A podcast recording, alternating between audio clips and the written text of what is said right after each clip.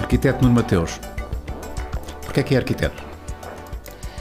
Hum, eu creio que por engano, uh, porque quando se chegou à altura de optar, e tinha que se optar muito cedo, um, não tinha bem a distinção do que era engenharia e o que era arquitetura. Para mim eram a mesma coisa, eu não tinha uma bagagem cultural que me permitisse ver a diferença, nem familiar, não, não estava exposto este mundo, mas havia qualquer coisa na construção que me atraía.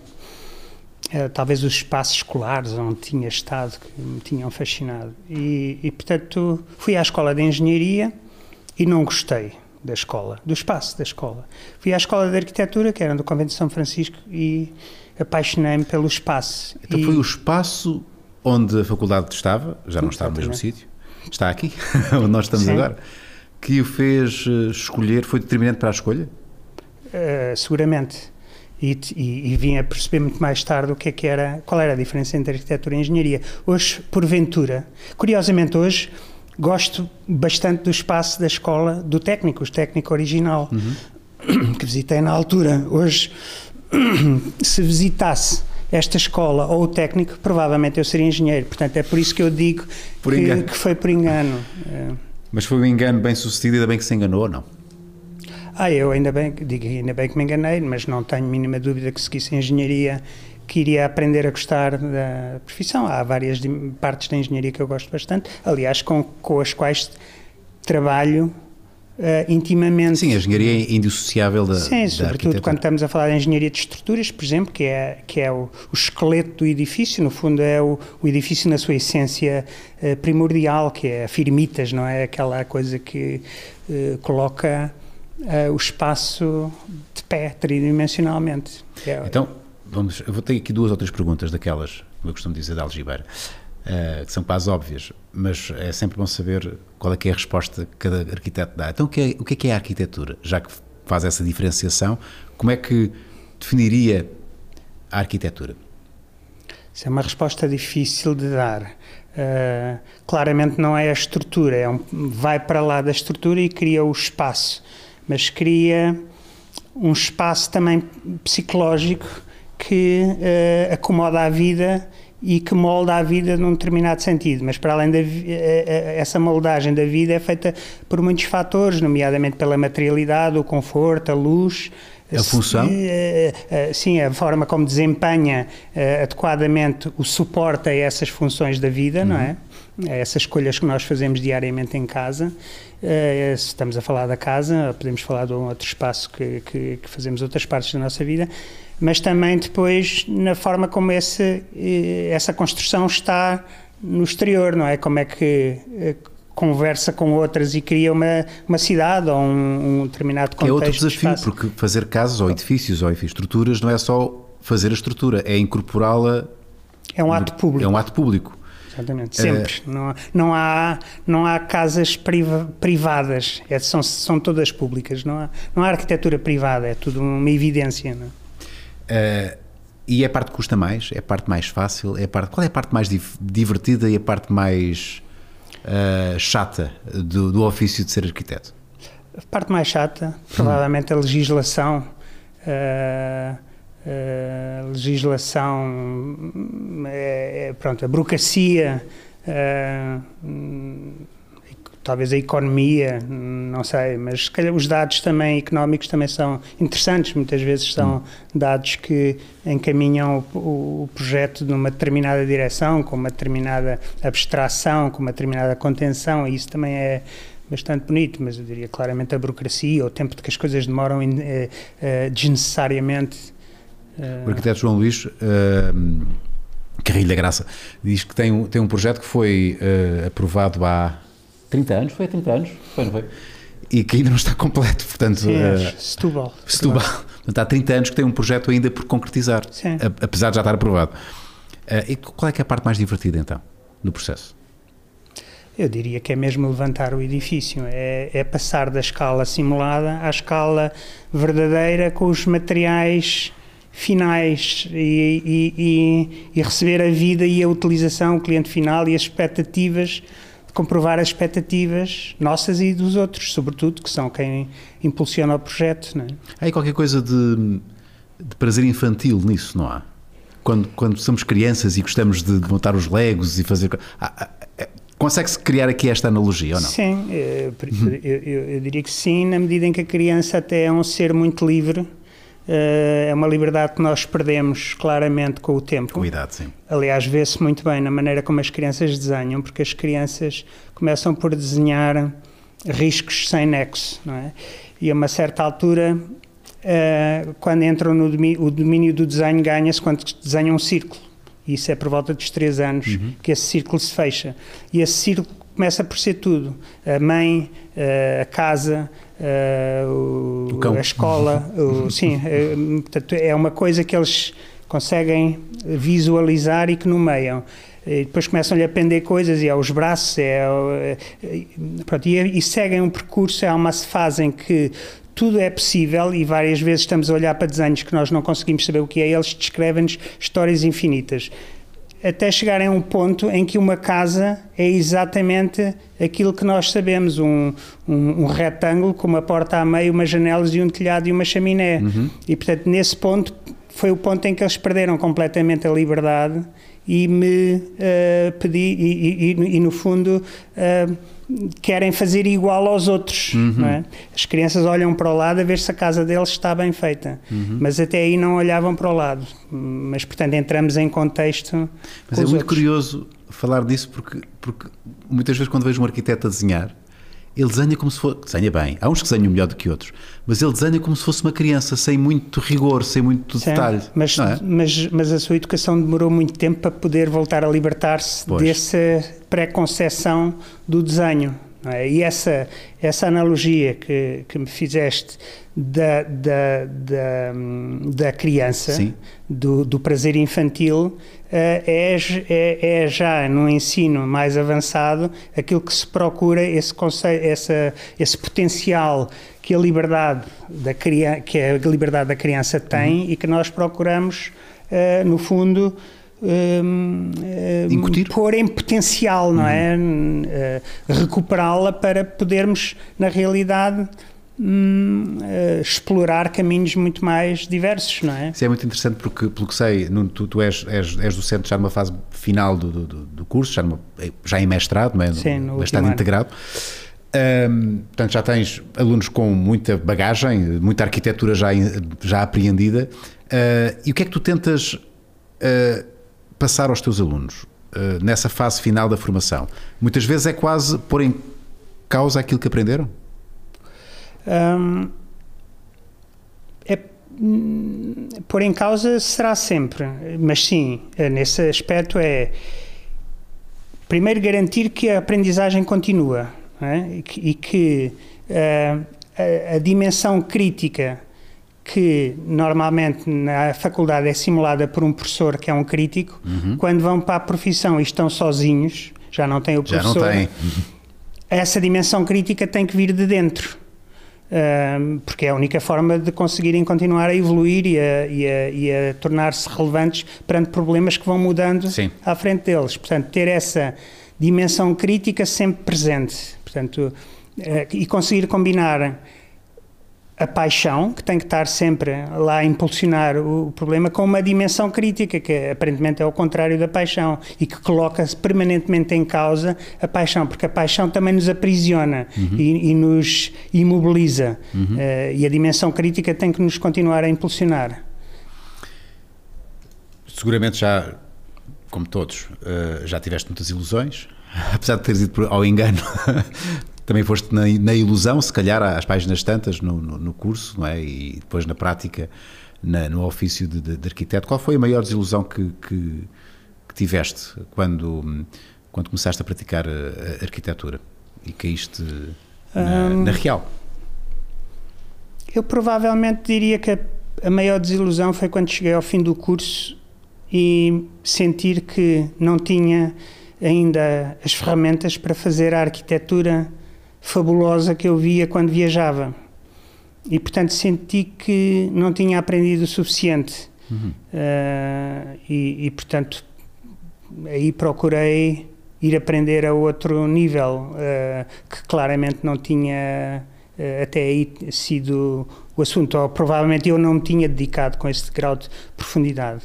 Uh, portanto, eu depois de acabar o curso fui professor assistente estagiário na faculdade, e ao fim de dois anos de assistente na faculdade, um, tornou-se-me claro que não sabia o suficiente para ensinar. Hum. Uh, e, portanto, fui aprender. Não é? Para mim foi uma desilusão. Foste para muito, onde? Muito grande. Fui para Nova Iorque, para a Universidade de Columbia. Quanto tempo estiveste lá? Uh... Vivi sete anos em Nova Iorque, hum, trabalhei, portanto, tive um ano e meio na, na, na Universidade de Columbia, depois trabalhei quatro anos com o Peter Eisenman a seguir em Nova Iorque, e, portanto, aí foi um aprofundar já bastante mais... Uh, talvez também de, de minha disponibilidade, não é? Porque eu durante o curso fazia uma série de outras coisas, fazia desporto, alta competição, é? fazia... Uh, Isso interessa. Havia, havia, é uma, havia uma série de, de, de coisas que me interessavam para além do curso, e, portanto, eu fazia o curso e ainda uh, trabalhava num ateliê em part-time. Mas isso não é necessariamente mau. Uh, não, mas o curso para mim era assim uma das coisas que eu encaixava no, no, no meu dia, e que para mim, com, com o sacrifício que os meus pais faziam, eu sentia que era uma obrigação minha fazê-lo. Sim. Uh, mas fazia-o tão bem como procurava fazer as outras coisas, o desporto. Eu quero saber essas outras coisas, porque isso, isso é uma novidade para mim. Uh, alta competição? Estamos a falar de modalidade? Sim, uh, pronto, as coisas que fazia, fazia esgrima, uh, portanto, eu, porque eu estudei no colégio militar, é um colégio interno, uh, pronto, o meu pai estudou lá, os meus irmãos todos estudaram lá, etcétera. Portanto, a esgrima era uma das formações uh, uh, mais, uh, pronto, que me interessaram bastante. Quantos anos de esgrima? E competição, tive, portanto? Hum, não sei, talvez uns hum, dez anos, oh. provavelmente. Portanto, na altura, quando tirei o curso, fazia sabre, era a, a arma que eu gostava uhum. mais de fazer, e fazia, enfim, a nível nacional, num nível já bastante elevado. Hum, pronto, também o, não, era um ambiente relativamente pequeno, bem, bem entendido. E depois jogava rugby na, em agronomia, e jogava rugby também na seleção nacional, uh, portanto era uma... Pronto, o rugby era uma coisa que para mim me fazia muito parte da minha educação, porque é um, é um desporto muito exigente, muito solidário, uh, e é um desporto conceptualmente muito interessante, muito complexo, uh, e, portanto, e para além disso é um, é, um, é um lugar onde se criam amizades incríveis, não é? É giro haver esta, essa complementariedade, porque estamos a falar de um desporto individual e de um desporto coletivo. coletivo. E sim. A própria arquitetura é também uma atividade é. solitária, mas muito coletiva. Aliás, um, um arquiteto nunca trabalha sozinho e depende da sua equipe e da sim. forma como... É, faz sentido esta, esta correlação? Absolutamente. Uh, o rugby para mim era um desporto de, de suporte e, e entreajuda. Uhum. Desporto de amizade... E de, de, de, de entreajuda, de interdependência. Uhum. A esgrima é um desporto altamente solitário, de concentração uh, absoluta, uh, para mim esgotante. Uma das coisas que, por exemplo, a mim me acontecia era que quando assaltava, portanto um, um estava em combate, uh, gritava imenso. Mas eu não fazia ideia que gritava. São os quiais das artes marciais. Mas gritava imenso, portanto, é uma, um desporto de concentração individual, e o, o, e o dia, portanto, os, os, os, os assaltos de esgrima, as provas, têm vários assaltos e podem durar um, um dia inteiro. Podem durar um dia inteiro? E, e são completamente arrasadores, psiquicamente e fisicamente. E para mim o rugby era um... tinha uma dimensão de descanso, embora fisicamente fosse bastante exigente a um outro nível. Porque podes passar a bola, não é? Assim como na arquitetura também passas às vezes a bola. Sim, em, em esgrima não. A arquitetura, na, na concepção, não passas tão bem a bola. Eu não sou muito bom a delegar. Não? Uh, Mas dá-me a ideia que na arquitetura, mais uma vez, estás a falar com um, com um leigo. Sim. Muitas vezes uh, há coisas que o arquiteto delega, porque não é, não, não, não é ele que vai... Outside, não constrói, não, é? não, constrói não é? Portanto, a, a bola tem que ser passada às páginas tantas. Ah, com certeza, uh, sim. Para depois voltar e depois, olha, fizeste mal, joga lá outra vez isto. Uh, portanto, há aqui, há aqui uma correlação uh, gira, não sei se já tinhas pensado nisso. Não, não. Como, é que, como, é, como é que tu juntaste numa atividade profissional duas atividades uh, desportivas? Bom, feito como antes? Te disse, eu fui lá por engano. Uh, portanto, po, um, uh, um, a arquitetura também foi um processo de descoberta progressiva, uh, mesmo quando acabei o curso e comecei a trabalhar. Portanto, eu depois de estar em Nova Iorque esses sete anos, acabei por uh, ir ainda para Berlim uh, durante um ano, uh, até perceber que o meu problema era outro, já não era trabalhar para mestre, grandes mestres, como, como tinha sido interessante para mim nesse, durante esse período todo. Uh, era de facto vir para Portugal e, e pronto, e, em vez de me estar a queixar que podia ser melhor ou não sei o que, era assumir a minha cota parte de responsabilidade e confrontar-me com as minhas limitações uh, e, e, e investir na, nas, com as minhas capacidades. Sim, é, que... e com as capacidades do próprio país, porque claro, imagino que fazer arquitetura Em, em Nova Iorque ou na Alemanha, em Berlim, não, não é a mesma coisa que fazer arquitetura aqui, ou, ou no fundo é a mesma coisa? É diferente, não é melhor em Nova Iorque e na Alemanha. Uh, curiosamente, eu vim ao, ao fim de estar quatro anos a trabalhar com o Peter Eisenman em Nova Iorque, ou um ano a trabalhar com o Daniel Libeskind em Berlim, eu não construí uma das construções que fiz, porque eram demasiado radicais na altura. Hum. Portanto, eram uh, pessoas que tinham um pensamento muito experimental e eram, são muito conhecidos no meio justamente por essa radicalidade. Uh, e para mim estar perto desse pensamento era o que me interessava na altura. Uhum. Porque punha em causa a minha aprendizagem. Uhum. E, portanto, fazia-me olhar para as coisas de outra maneira. Portanto, quando, quando vim para Portugal, eu vim com muita vontade de construir um muro. Uh, Portanto, de passar para outra dimensão que é a matéria, não é? E a, e a, e a, e a, e a sua interação com o mundo uh, exterior, não é? Portanto, essa construção do mundo, não é? Que, que para além de, da construção da disciplina, uh, que era, foi aquilo que eu habitei intensamente até lá. Uhum. Uh, é uma pergunta que tenho feito a todos e vou fazê-la também a ti. Uh, eu não sei se és extremista, volto a dizer isto. Uh, turismo arquitetónico. Uh, se, se fazes, se vais de propósito viajar para ver um monumento, um edifício, uma obra, uh, é uma prática corrente? Sim, para mim não é turismo, não é? Uh, mas faço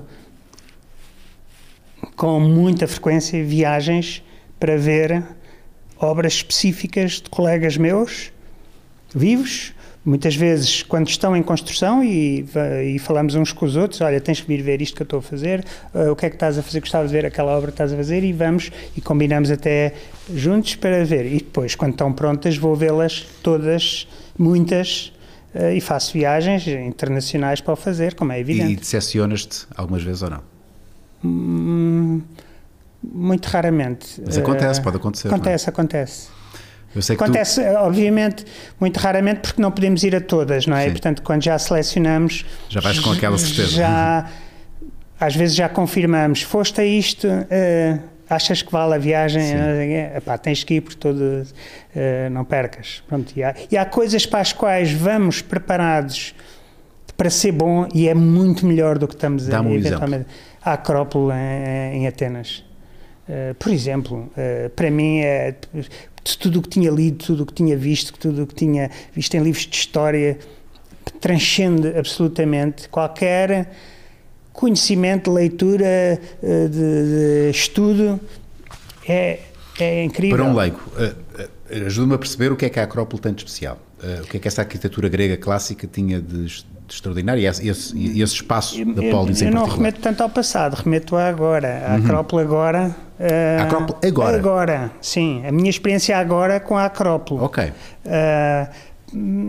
é, é a, a forma como ela emerge da amálgama da cidade. Uhum. E domina a cidade através da sua omnipresença. Sim. Portanto, é um organizador de todo o espaço à volta e dos vários bairros, porque fizeram uma demolição em torno da Acrópole que foi paisagisticamente uh, uh, uh, arranjada uh, e que lhe dá essa, essa ar de objeto de referência quando estamos à volta dela. Sim. E quando andamos à volta dela vamos vendo uh, partes Todas diferentes Todas as suas dela. facetas. Sim. Depois é o, o chegar lá, portanto nós passamos dessa cidade fragmentada e dos bairros para esse caminho de ascensão progressivo e que tem um caminho desenhado pelo Piquionis, que, que tem uma pavimentação absolutamente notável, que, que, que no fundo dá uma narrativa a todo esse percurso de ascensão.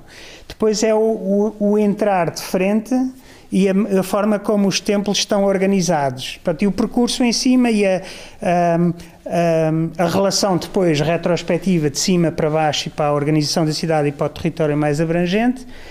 Um, o facto de, de ser uma peça Uh, inacabada na medida em que está a ser, a ser reconstruída, e neste momento nós temos claramente a leitura das peças originais e das peças que estão a ser okay. uh, completadas uh, e, e que há uma investigação em curso permanente para se poder fazer esse trabalho de voltar a completar essa, essa peça. Pronto, e depois uma série de, de franjas à volta destas coisas, de estruturas, de anfiteatros e de muros e de uh, afloramentos rochosos em, em, em Recife, que um, constroem uma amálgama natural e artificial difícil de separar uma coisa da outra. Está Portanto, tudo integrado, é, não é? É, é, é sobrenatural, é humana, mas sobre-humana. Uhum. É, é uma obra quase metafísica e nesse aspecto é impressionante. Uh, Eu, como sou arquiteto, fiquei com vontade de ir lá.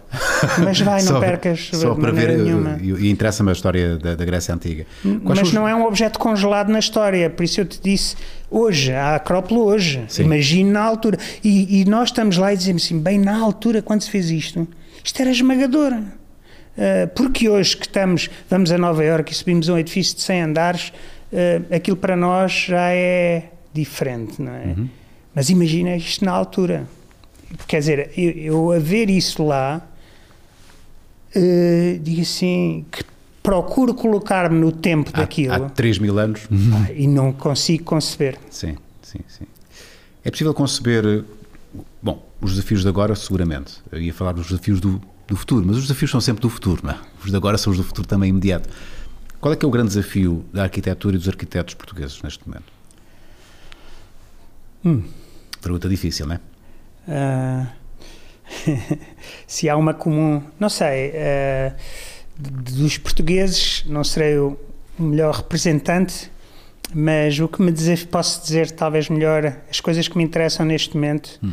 e cada vez mais, é procurar uma ética, uh, uma ética sobre hum, as questões da, hum, do impacto ambiental daquilo que, das decisões que tomo. Uh, portanto, materiais sustentáveis, uh, edifícios que tenham uma verdadeira inteligência energética, que não é necessariamente a regulamentar, uh, mas é uma verdadeira inteligência energética, e para isso lidamos com especialistas pensantes. Hum, é isso que procuramos filosoficamente. Hum, pronto, e depois o eterno conforto e essa durabilidade, olhar para a história como um, um, um receptáculo de hum, ideias de futuro, não é? Que se compilou num livro que chamamos História, uhum. uh, ou que chamamos Património, e fazer hoje património. Património que não seja criticável daqui a cem anos, porque vamos imaginar, daqui a cem anos, as pessoas, como é que achas que as pessoas vão olhar para a arquitetura que se fez hoje, que se faz hoje? Para a boa, vão olhar com todo o respeito e vão chamar-lhe património. Uh, infelizmente nós hoje, cá em Portugal, chamamos apenas património a coisas antigas. Uhum. Por exemplo, eu posso meter um projeto na Câmara de Lisboa, por exemplo, e tenho duas entidades a darem-me pareceres sobre o projeto que fiz, sobre a sua dimensão histórica, uh, portanto, sobre a sua patrimonialidade hum. relativamente à história, mas não tenho nenhuma instituição a dar-me parecer sobre a sua patrimonialidade relativamente à, à concretização de pensamento contemporâneo, uhum, válido para projetar no futuro enquanto património de todos nós. Atual. Atual. E de todos nós, sim, enquanto sim. sociedade. Porque a, a, o projeto não é dos arquitetos. O projeto é da nossa existência conjunta, uh, sim. Conjunta. Comum. Uh, portanto, os arquitetos são meros veículos dessa sociedade. E, portanto, uh, esse é o nosso grande desafio. Primeiro, é afirmar que, nas, nos melhores casos, diria assim, naquilo que os arquitetos todos aspiram, é fazer património contemporâneo. Para qualquer bom arquiteto, qualquer bom arquiteto sabe olhar para a história e perceber se aquilo é património ou não. Uh, porque o entende. Uh, não precisa de uma instituição para me fazer olhar para trás. Eu, quando tenho, estou a trabalhar com edifícios históricos, eu vou buscar historiadores e vou buscar pessoas que são da área da conservação e restauro, porque não tenho conhecimento nem ferramentas para ir tão longe quanto teria, terei que ir para, para saber intervir. Olha, naqueles é, casos. É passar a bola? Não, não, não, não é passá-la, é partilhá-la, não é? Porque ela continua a ser, sim, minha. Claro, é, claro. É dilatar a, a base de conhecimento para poder atuar de forma que essas coisas se projetem no tempo. Uhum. Uh, Sim, mas quando digo passar a bola, no sentido de tu só podes continuar não, depois dele ter pegado. Não, nós e, não e, trabalhamos e... sozinhos. Eu, aliás, na altura em que me formei, o meu gabinete, uh, pronto, denominámo-lo A R X Porquê? Portugal. Portugal porque, para mim, Portugal era o meu grande problema. E Portugal não estava na moda. Portanto, para mim, Portugal era uma coisa que eu queria afirmar, conscientemente na altura.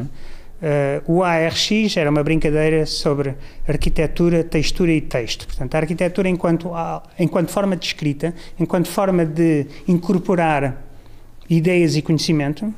Textura, porque é uma coisa fisicamente palpável, palpável. Tangível. Uh, arquitetura, textura e texto. Portanto, texto é uma coisa que é um veículo de, de, de informação e de conhecimento.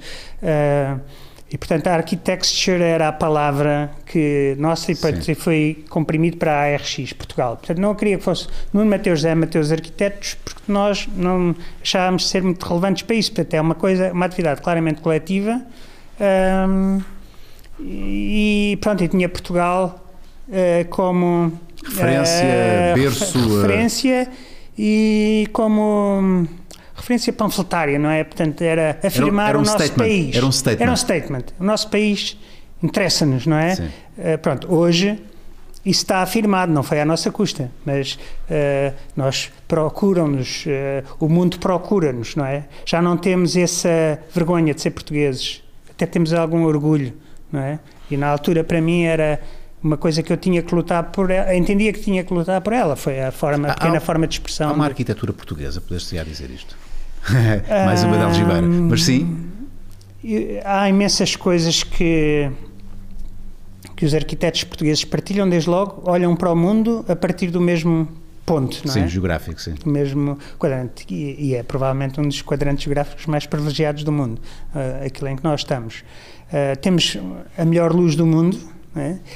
Uh, temos uma tradição arquitetónica uh, uh, muito interessante, na medida em que a nossa arquitetura popular, que foi até levantada uh, sistematicamente em mil novecentos e sessenta e um, foi publicada um, um documento que se chama Arquitetura Popular em Portugal, uh, levado a cabo pela Ordem dos Arquitetos, fez um, um rastreio do, de, das formas de construção e de relação com a vida e a, e a economia local, agrícola, uh, das sociedades ao longo de todo o país, no, no, de norte a sul, do litoral ao interior, uh, e percebe-se que é um país que tem uma cultura de uma diversidade Uh, incrível, não é? Desde as casas de colmo e de madeira na costa, às casas de xisto e granito no interior, às casas graníticas de Piquionis no norte, às casas de terraços uh, de, de, de seca e recolha de águas no Algarve, passando pelos montes alentejanos em Taipa e, e, e, e etcétera. Portanto, somos um país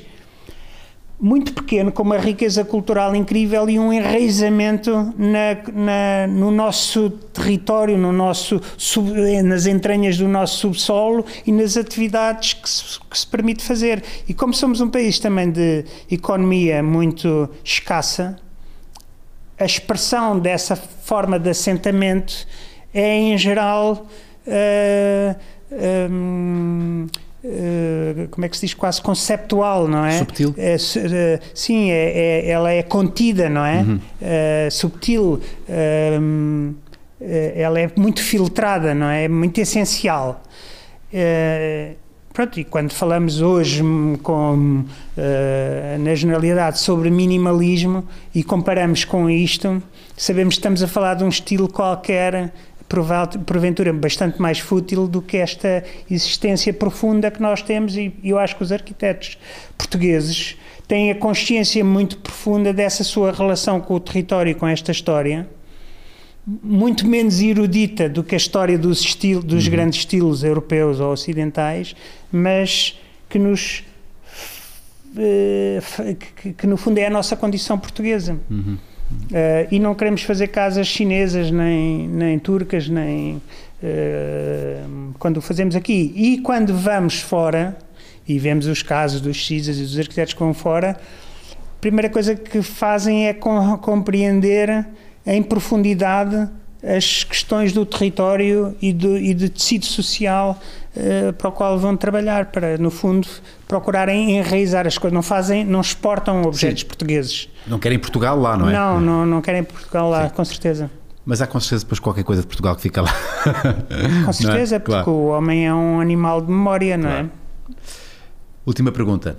Uh, estou a fazer a todos, portanto, Nuno, qual é que foi ou é a tua obra suprema? Eu acho que ainda não foi feita, espero eu, uh, espero eu. Um, Mas até à data, vamos lá. Que, uh, obras supremas, isso é, é difícil, porque Mas vai o, ficar o alguém zangado. O arquiteto não está sempre à procura de uma obra suprema, não é algo que sempre? Está permanentemente… Permanentemente. Que, no fundo é a superação a nós próprios, não é? Uh, uh, fazer a obra que ainda não fiz. É engraçado que…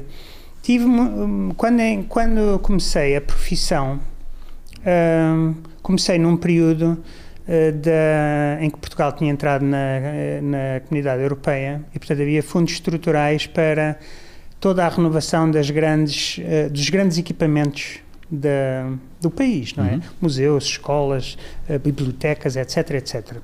E eu fiz, o ateliê fez vários desses edifícios e, portanto, o, no, o nosso início de carreira é fazer edifícios de exceção, uhum. porque esses grandes equipamentos coletivos são os, são os edifícios de referência que organizam toda a massa envolvente de edifícios mais anónimos.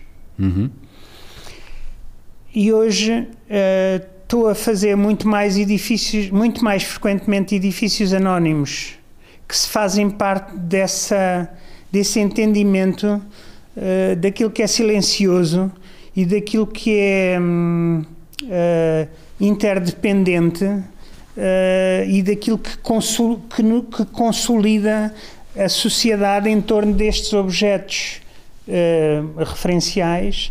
Uh, e isso dá-me um prazer imenso de compreender e de investigar. É mais complexo, mais difícil? É, é mais complexo e a, e a minha busca de, uh, de, de, de, de, de, de desse avanço ou dessa uh, dimensão suprema uhum. normalmente vai para os detalhes e vai para, para aquilo que é, não se vê na primeira leitura. Que, subtil. Que está lá, que está lá, que faz diferença, mas que se descobre com o voltar à obra, não é com uma ida ou com uma leitura distraída. Uhum, uhum.